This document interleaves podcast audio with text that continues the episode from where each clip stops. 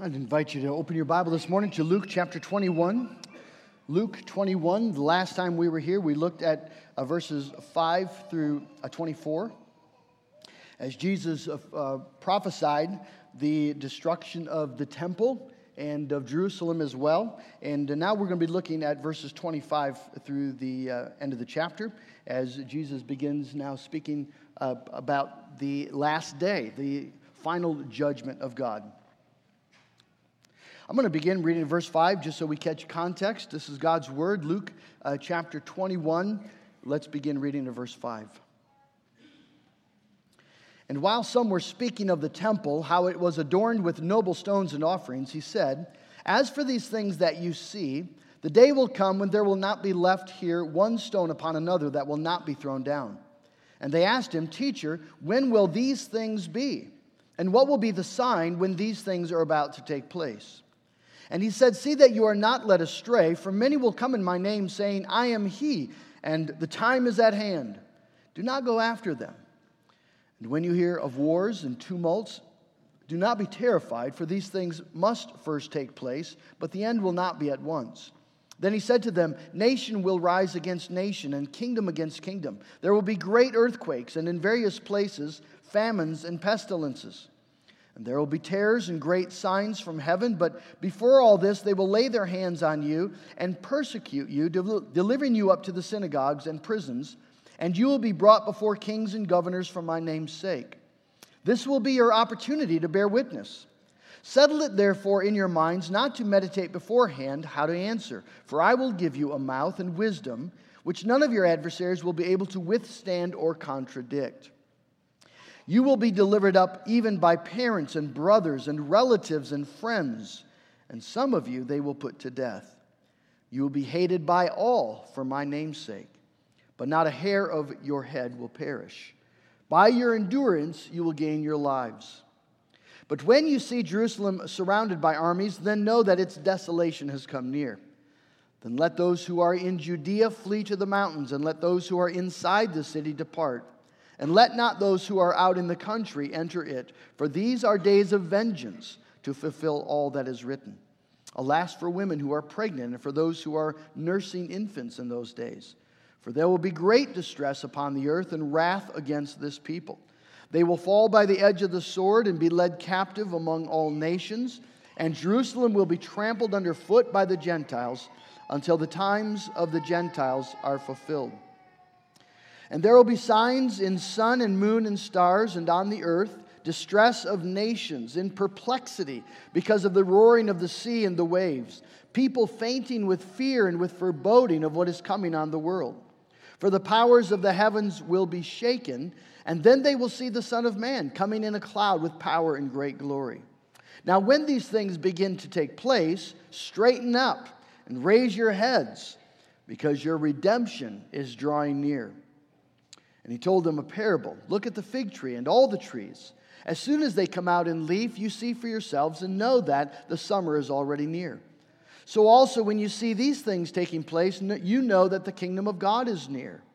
Truly, I say to you, this generation will not pass away until all has taken place. Heaven and earth will pass away, but my words will not pass away. But watch yourselves, lest your hearts be weighed down with dissipation and drunkenness and cares of this life, and that day come upon you suddenly like a trap. For it will come upon all who dwell on the face of the whole earth.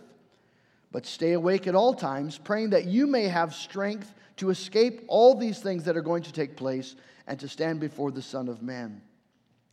And every day he was teaching in the temple, but at night he went out and lodged on the mount called Olivet. And early in the morning, all the people came in the temple, came to him in the temple to hear him. Let's ask the Lord to bless his word. Our Lord Jesus Christ, Lord, you have given us this teaching uh, because it is something that you believe we need to hear. And so I pray that you'd also give us then ears to hear it, that we would hear our Lord Jesus speaking to us clearly and plainly today, calling us again to faith in Him and to prepare for His return. Lord, give us that grace. We thank you for it. In Jesus' name, amen. As we've been going through the Gospel of Luke, we, uh, if you've been following along, you know that we've come to the um, last week of Jesus' ministry before his uh, death on the cross. Uh, this uh, is probably, Jesus is probably speaking these words still on a Wednesday. Uh, he will be crucified uh, Friday. And uh, so these words carry uh, the weight of the moment for Christ as uh, he is giving his disciples some of the last things that he's going to teach them. Uh, these uh, words also carry the weight of the moment for the disciples. They don't know this yet, but um, these are some of the last things uh, they will be taught. Uh, they will have the Last Supper, and Jesus will give them more teaching about uh, what's going to happen. If you read the uh, Gospel of John 12 and following, you'll, you'll see the words, the teaching of Christ there on that Thursday. But there's, there's a weight here as Jesus prepares them for what um, is to come both the destruction, uh, the persecution they're going to experience, the destruction that's going to happen to Jerusalem and the temple, and then the last days, the coming of Christ on that last day. And so this, these are words uh, that have the weight of the moment for you and me. Uh, we are living in the last days. There's nothing else that has to happen in the history of redemption before the heavens split open and Christ returns. It could happen this afternoon. And so there's a, there's a weight here of, of the moment that we need to just be aware of. Last, excuse me, my voice is going to be a little, uh, little off today. Um, but the last week we studied verses 5 to 24 and noted that Jesus was very specifically addressing his disciples as he talked to them about the uh, destruction of Jerusalem and the temple. They're admiring this magnificent building. Lord, look at these stones. And Jesus says, I, well, they're impressive, but they're all coming down.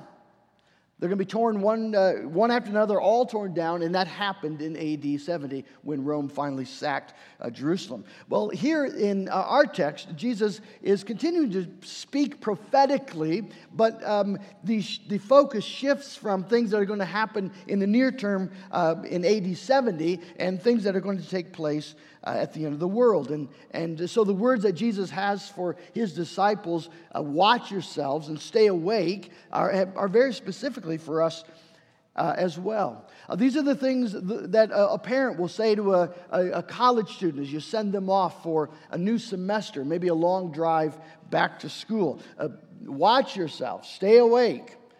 Uh, we know there are, there are dangers that are uh, possible. Um, um, things that, that could harm them. And so we want to warn them. Well, Jesus loves his disciples. His concern, if you just read again in John 17, his prayer for those uh, who he's called and those who will believe in their message, you and I. Uh, Jesus loves us. And he's concerned that we, that we are aware of the dangers of drunkenness and dissipation and the cares of this world. Uh, he wants to see us safely brought to our eternal home. Just two main points this morning. First, uh, the, the information that he has concerning last days, and then the present day application. The disciples had asked Jesus, uh, When will these things be? And Jesus begins to speak, not directly answering their question. He doesn't say AD 70, which you would think would, been, would have been helpful information if he'd have just told him when it's going to be. And, and, the same for the end times, but that's just because we're, we're human and foolish. Uh, God knows that um, any th- sort of thing like that would, would tempt us to sloth, to do exactly contrary to what he says. Stay awake. Be very, if, if it was 80, 70, right, you're people, right, who, who get to church maybe at 933. Uh, thinking by the time the announcements get done, right, we'll be safe, we'll be safely in. Uh, wait till the last possible moment. Well, that's exactly how we would approach eternal things. Uh, and it would be devastating to our soul. We wouldn't be staying awake. So Jesus doesn't answer with a date, but what he does is he tells them there will be signs to watch for. When you see this, the, the uh, army surrounding Jerusalem, know that the end is near. And then get out of the city. He gives them instruction. This is what you need to do. And we know that as a matter of history, that that's exactly what the church did. They, they, they stayed awake, they paid attention. When the signs were being fulfilled, they left the city, and so we're not caught up in the destruction. Well, in a similar way, now as Jesus speaks of end time uh, realities, he calls us to be paying attention, stay awake, watch for the signs, and be ready. Now, there's some de- debate here. In fact, uh, this is uh, a, a, text here before us that has um, commentators scratching their head and papers being written, dissertations, um, because there's some confusion here. Uh, how exactly does this text work? Is Jesus talking um, still only about the fall of Jerusalem, or is he speaking about the end of the world? Um, there are some notable Reformed uh, teachers like Sinclair Ferguson, R.C. Sproul, who believe that all of chapter 21 here is referencing what's going to happen in, in AD 70 that it was all fulfilled then in AD 70. That this Jesus isn't addressing end times uh, in, in any significant way. Well, I don't think that's true, and we'll look at why I um, I, think the text is, is pointing us to end times in a moment. But just, just remember that prophetic literature often has this characteristic that as the prophets will talk about something that's going to happen in the near future, they use language that will both reference the, the uh, event in the near future and end time reality. It's sort of like um, if they're talking about the, the fall of uh, Jerusalem and, and Babylonian captivity, if you read that language, uh, there are drastic things being spoken of that will only really be fulfilled when Christ returns. Uh, Ryken explains listening to these prophecies of judgment is like looking at mountains from a distance. From a distance, it's hard to distinguish the mountains from the foothills. They all blend together, sort of in this blue haze on the horizon. But as you get close, you start to realize there are, there are actually are foothills, and then there's the majestic mountain range behind it. Well, the, the near term uh, judgment realities are the foothills. So when Jesus talks about the destruction of Jerusalem, the destruction of the temple, He's talking about the judgment of God, but not the, not the final judgment, it's the foothills. But, but he's talking about it from a distance. And so as he talks about it, there's going to be references here to foothills and to Majestic Mountain, the, the end time event. And we're left to sort of discern.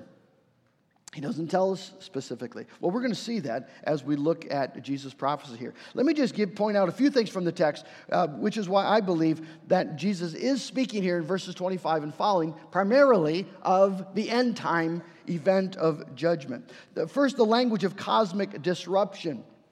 Verse 25 and 26 there will be signs in the sun and moon and stars, and on earth distress of nations in perplexity because the roaring of the sea and the waves. There's going to be massive chaos.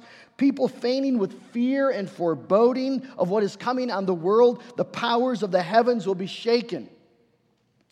Those are cosmic things that are going to be happening on a universal scale. Uh, Jesus uh, speaks of that in verse 35. I'll just skip there a minute. That day will come upon all who dwell upon the face of the whole earth.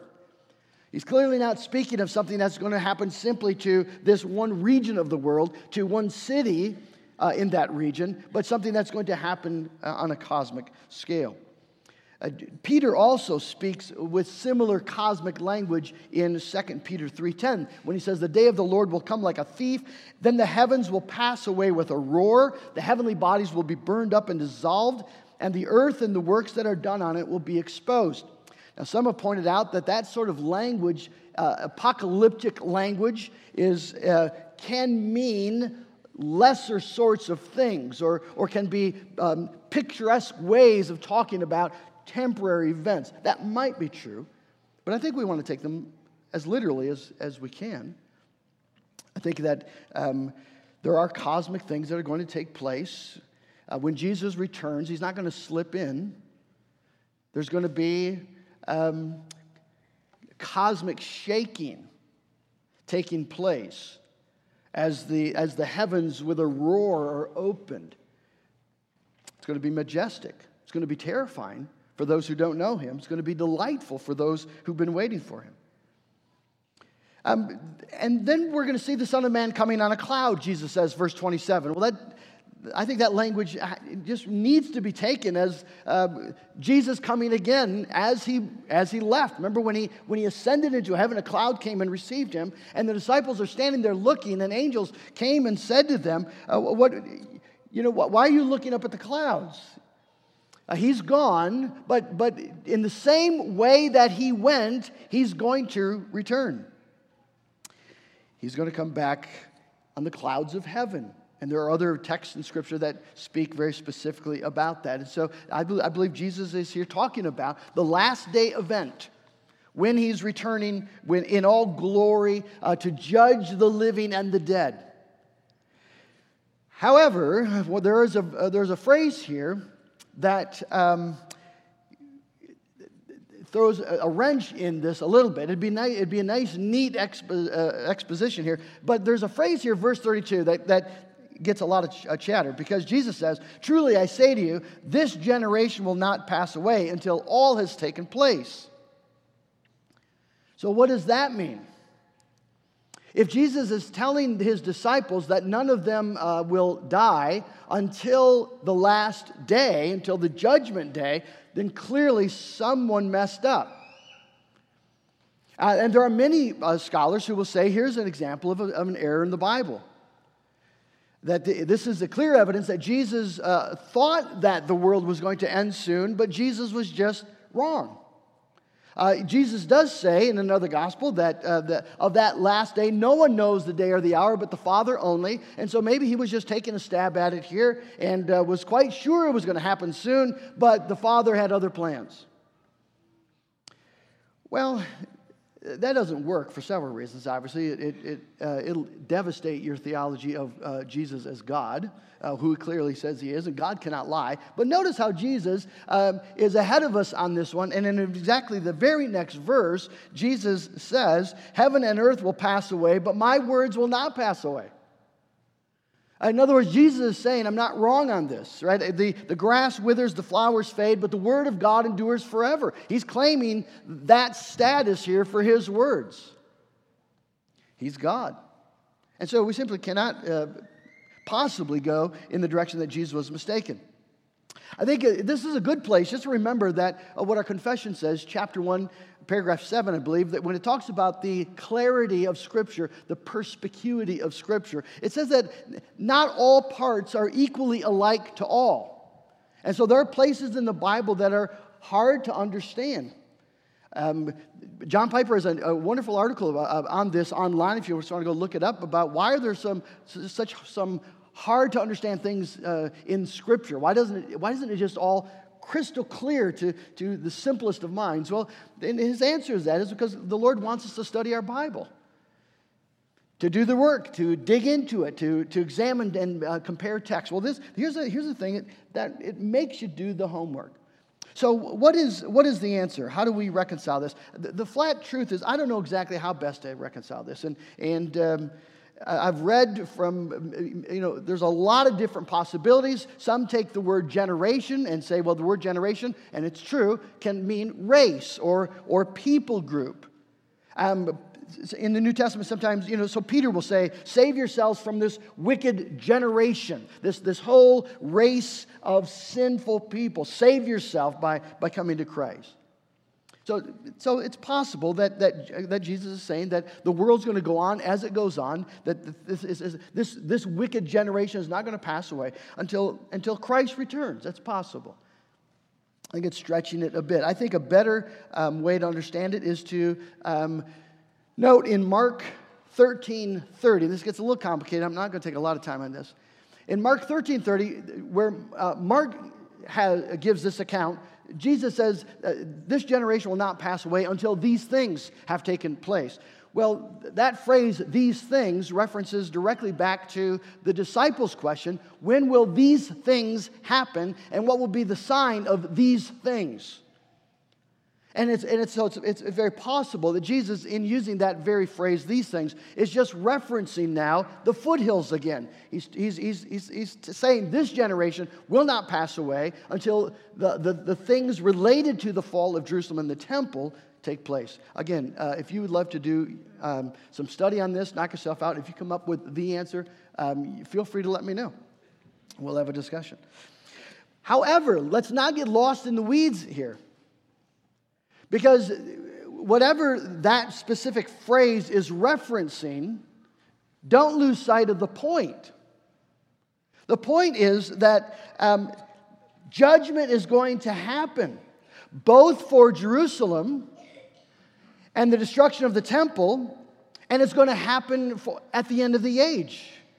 Uh, God's word does not fail. The judgments of God always happen exactly as He says they're going to happen. And, and that, you see, needs to be understood and heard because there's things that we need to do in light of it. And it's precisely because people um, have no sense, no conviction that there's any judgment to be concerned of, that, that they don't do the things that Jesus tells us we must do.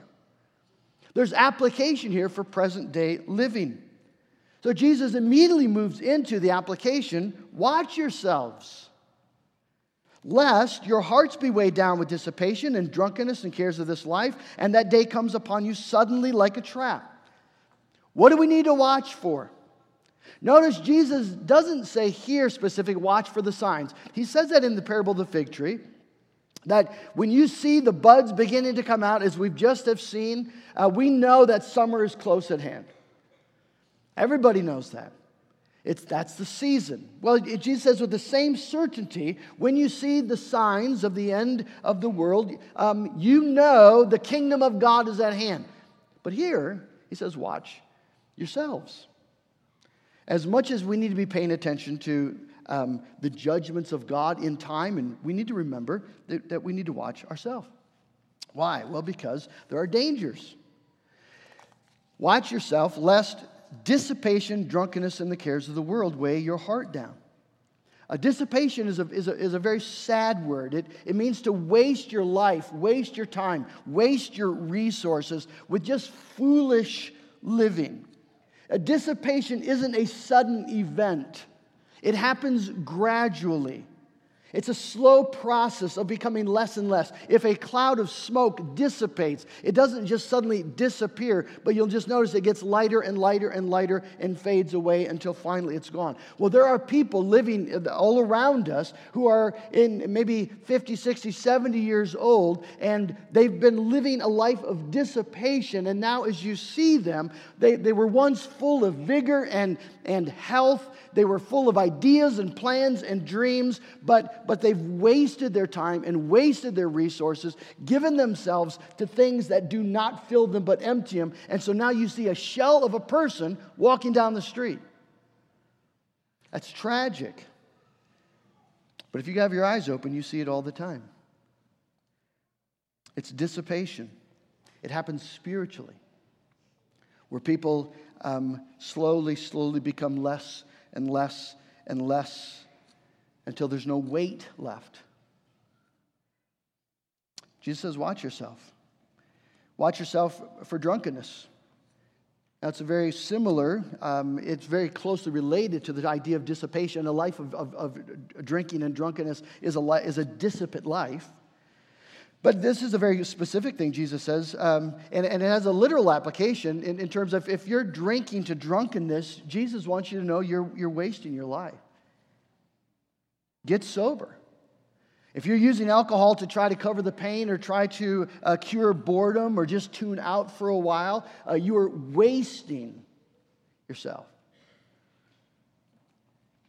Do not be drunk with much wine, but be filled with the Holy Spirit. Now, it's interesting, I think, that Jesus would warn his disciples about this. I, uh, he, he doesn't warn them of just generic things that he's grabbing out of the sky. He's warning them because it applies to them. And, and I've never really thought of the disciples as, as men who would have drinking problems. So, how do you make sense of this? Well, I, I think it's, it's um, the clue is found in the next phrase where Jesus says, speaks immediately about the cares of this life. Uh, and, and all three, you see, in a sense, go together dissipation, drunkenness, and the cares of this life. Jesus is saying, you see, that an inordinate concern for, care for the things of this life function as a spiritual narcotic. To be, to be focused on the things of this world primarily and only, you see, is a dissipate life. It's a way of wasting your life. It deadens your senses and you become foolish. You, you, you, you're living for all the wrong things. You, you recognize Jesus saw this every day. Every single day. Jesus, who knows the glory of heaven, who knows exactly where this world is headed in its history, who knows the day is coming soon, when all these people are going to stand in the presence of God and give an answer for their life, and he looks and he sees people intoxicated with this world. completely smashed spiritually on stuff that's passing away. They're thinking about marriages and children and jobs and pleasures and power and possessions, the stuff they have or wish they have, uh, their houses, their health. None of them evil in and of themselves, but, but, but the evil you see is that these are the things that weigh on their hearts. These are the things that they care about. These are the things they worry about and talk about and think about. And, and they're dead to God. They're just not asking, How must we be saved? No one asks that. How must we be saved? I was traveling this uh, week, Friday, on the way home uh, from San Diego, and uh, we, we had to make a stop in Las Vegas. Uh, it's an, always an interesting flight, I find, from anywhere to Las Vegas. Because I, you just listen to the conversations. Uh, there was a, a, lady right behind me, earnest young woman, uh, giving tips to a very attentive young man about some supplement that she was recommending, uh, promising him it was all natural, organic, and that it would, um, if he took it several hours before he uh, hit the bar and went into heavy drinking, it would radically lessen the effects of his hangover. And she had tried it uh, recently and promised it had uh, promised great results. And he assured her that he was uh, planning on some drinking that very night and would certainly give it a try. And there's, as I just look around and listen to this, this uh, they're going to go to this uh, casino and they're going to go to this show and they're going to do the zip line down the, the center. And that, that sounded fun. And there's no hint that anyone, anywhere, was considering anything about a coming day of judgment. That's what Jesus is talking about. It's just living life, you see, in a way that we're just we're dead to the things that are to come. And, and, and most Americans, we just live this way. We're, we're, we're, people who are drunk on, the, on, on, making a living, drunk on sports, drunk on romance, drunk on kids and working out and vacations and living day to day life, utterly unaware, unconcerned, uninterested in a day of divine judgment, even though every single person will experience it. But notice here, Jesus isn't talking to the pagans. He's not talking to the outside world. He's not talking to unbelievers. He's talking to his disciples. He's talking to you. He's talking to me. Watch yourselves. Because you see, we are just as capable of being intoxicated with living our life and ignoring the life that's to come. Watch yourselves. He's not talking to outside people, he's, but to his followers. Now, this is not a prohibition against living your life and even enjoying your life and thinking about your life and, and praying about your life, but it, it, it's a concern that that becomes your life. And as you just live your, your American West Michigan life, you are drunk and intoxicated and blind to eternal things. Friends, we need to recognize that anything that weakens our resolve to live for Christ or deadens our spiritual senses is, is exactly what Christ is talking about. Ryken says, according to Jesus, anything that prevents people from getting ready for their day of death or for the end of the world is a lifestyle of senseless debauchery. So, your nice little lifestyle that has no thought to eternal things is senseless debauchery. Anyone who spends his time seeking his life in the things of this life is not ready for the life to come. That's a word, that's a word we need to hear. Uh, we, we live in a, in a generation that is more distracted, maybe, than any before. Um, in, in, past ages, you don't have internet on your phone. You don't have all the, the, the blog posts and the articles and the games and the videos and the movies, all there to distract you. You didn't have that. You, you, lived, you lived in God's real world, and there was death present all the time, constant reminders of, of the, fact that the life is short. But we're surrounded by things that distract us and that deaden our spiritual senses. Think about the entertainment industry, just again, just how weighty things are, are treated with incredible lightness. So death is just a, a part of the plot and, and even something to be maybe enjoyed. It's treated tritely. It's not the judgment of God on sin. You don't walk out of a, uh, uh, a, uh, a movie where, where um, you know, people are just being shot as part of the entertainment and, and walk out with the weight of the judgment of God on the world.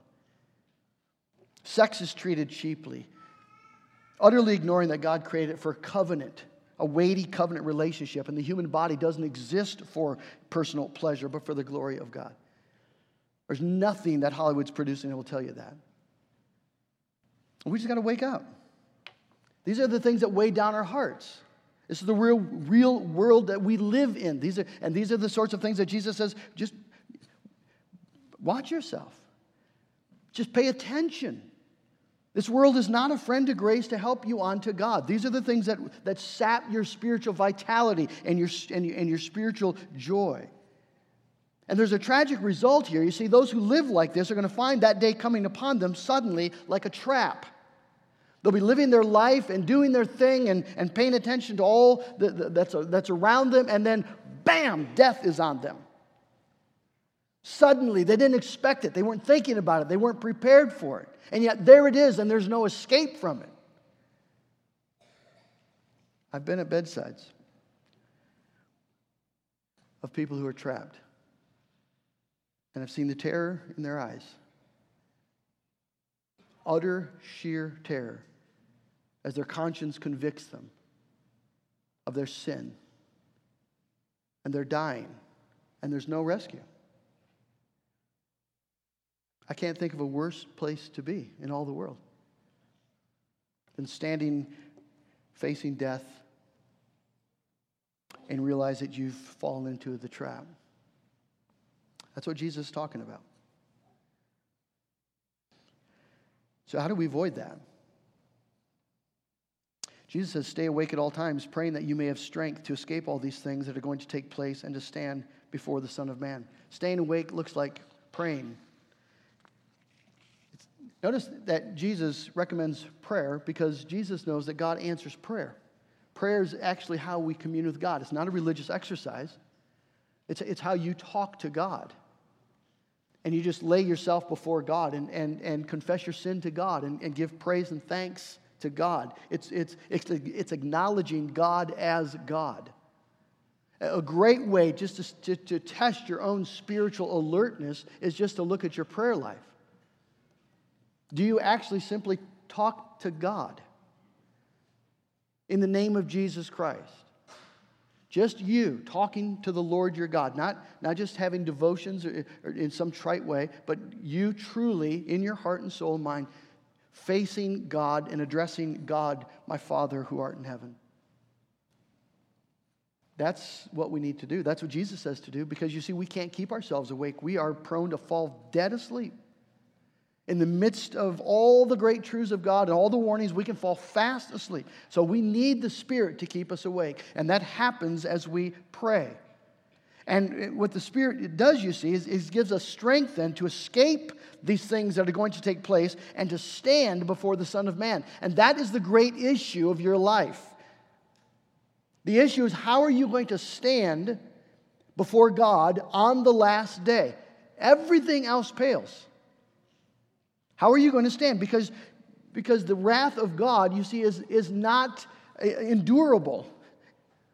Nahum 1 6, who can stand before his indignation? Who can endure the heat of his anger? His wrath is poured out like fire, and the rocks are broken into pieces by him. And that's why in Revelation chapter 6, you hear about the kings of the earth running to the hills, begging for the hill to fall on them, because the wrath of the Lamb has come. And, and who can stand in the presence of the fury of God's justice? Where are you going to hide? How are you going to stand? Who shall ascend the hill of the Lord? Who shall stand in his holy place? Only he that has clean hands and a pure heart. Is that you? Not by nature. But see, friends, this is exactly the beauty of the gospel. If you have your Bible, quickly just go to Romans chapter 5. We'll close with the wonderful truth of what Jesus Christ has done for us. Romans chapter 5. Here's the gospel answer to the fundamental question how shall we stand as sinners before a holy God? Romans chapter 5, verses 1 and 2. Therefore, since we have been justified by faith, We have peace with God through our Lord Jesus Christ. Through him, we have also obtained access by faith into this grace in which we stand, and we rejoice in hope of the glory of God. So, what happens in the cross, what happens when Christ gives his life for you, and that you believe in him, confessing your sin, repenting of your spiritual sleepiness, and, and coming awake by the power of God to the things of God, as that happens to you, you enter by faith into grace where you stand. You stand there by the power of God. And, and being there in that place of grace, all the goodness of God now yours in Christ, all free, uh, when you stand there, you can rejoice in hope, in the confidence of the glory of God. The thing that, that once terrified you now becomes your hope, your expectation, your longing. And so we, we, we trust that God, who's, who's brought us into this place of grace, will keep us there. Peter says that in chapter one of his first letter, that we are being guarded by God through faith until God reveals this inheritance that he's keeping for you. You can't be lost when you're in Jesus Christ. You've got nothing to fear if you're in Jesus Christ. Absolutely nothing. You have everything to hope, everything to expect, everything to look forward to, which is exactly why Jesus says, when these things begin to take place, straighten up. Raise your heads. Your redemption is drawing near. Uh, in, in this world, there can be times where we're weighed down and the pilgrimage is hard and it's long and, and we're, we're sort of stooped over. But, but when you see the things that make everybody else start to panic and fear, when you see kingdoms collapsing, when you see judgments of God beginning to fall on this world, well, straighten up. It might be, it might be getting really close. Your redemption is, is at hand. That's what Jesus says. That's, that's how he encourages you and me today. This is what God has done for us. Jesus Christ has offered himself to you as a refuge, and, and you are safe. You're safe in, in that refuge. And that means that when Jesus Christ comes again, yes, your conscience convicts you. Yes, the devil accuses you. Yes, the world tempts and allures you and maybe tries to shame you. But Jesus Christ, the one who died for you, who's coming again for you, that Jesus assures you your redemption is drawing nigh, not your destruction.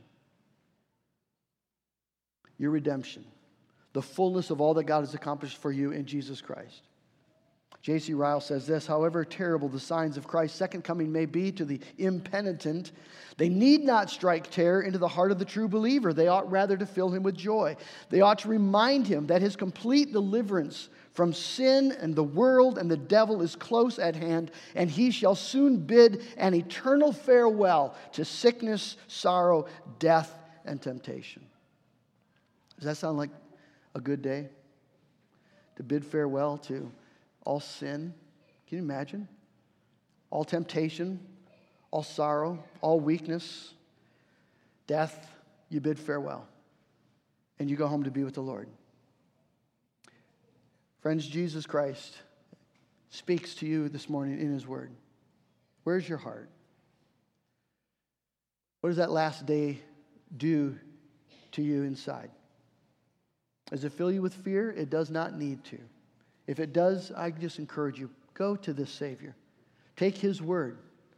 Put your hope there in His Word. It's all. It's the only hope we have. That, that you just forget about uh, your best efforts, your intentions, um, any righteousness that you might be tempted to bring. You leave it all go, and you go and say, uh, "Other refuge have I none. Hangs my helpless soul on Thee." I got nothing else, Jesus, but You. And then rest there and look forward there to all that Jesus Christ Himself has promised to you. Be watchful, be awake, be in prayer. Lift up your head. Your redemption is drawing nigh. Amen.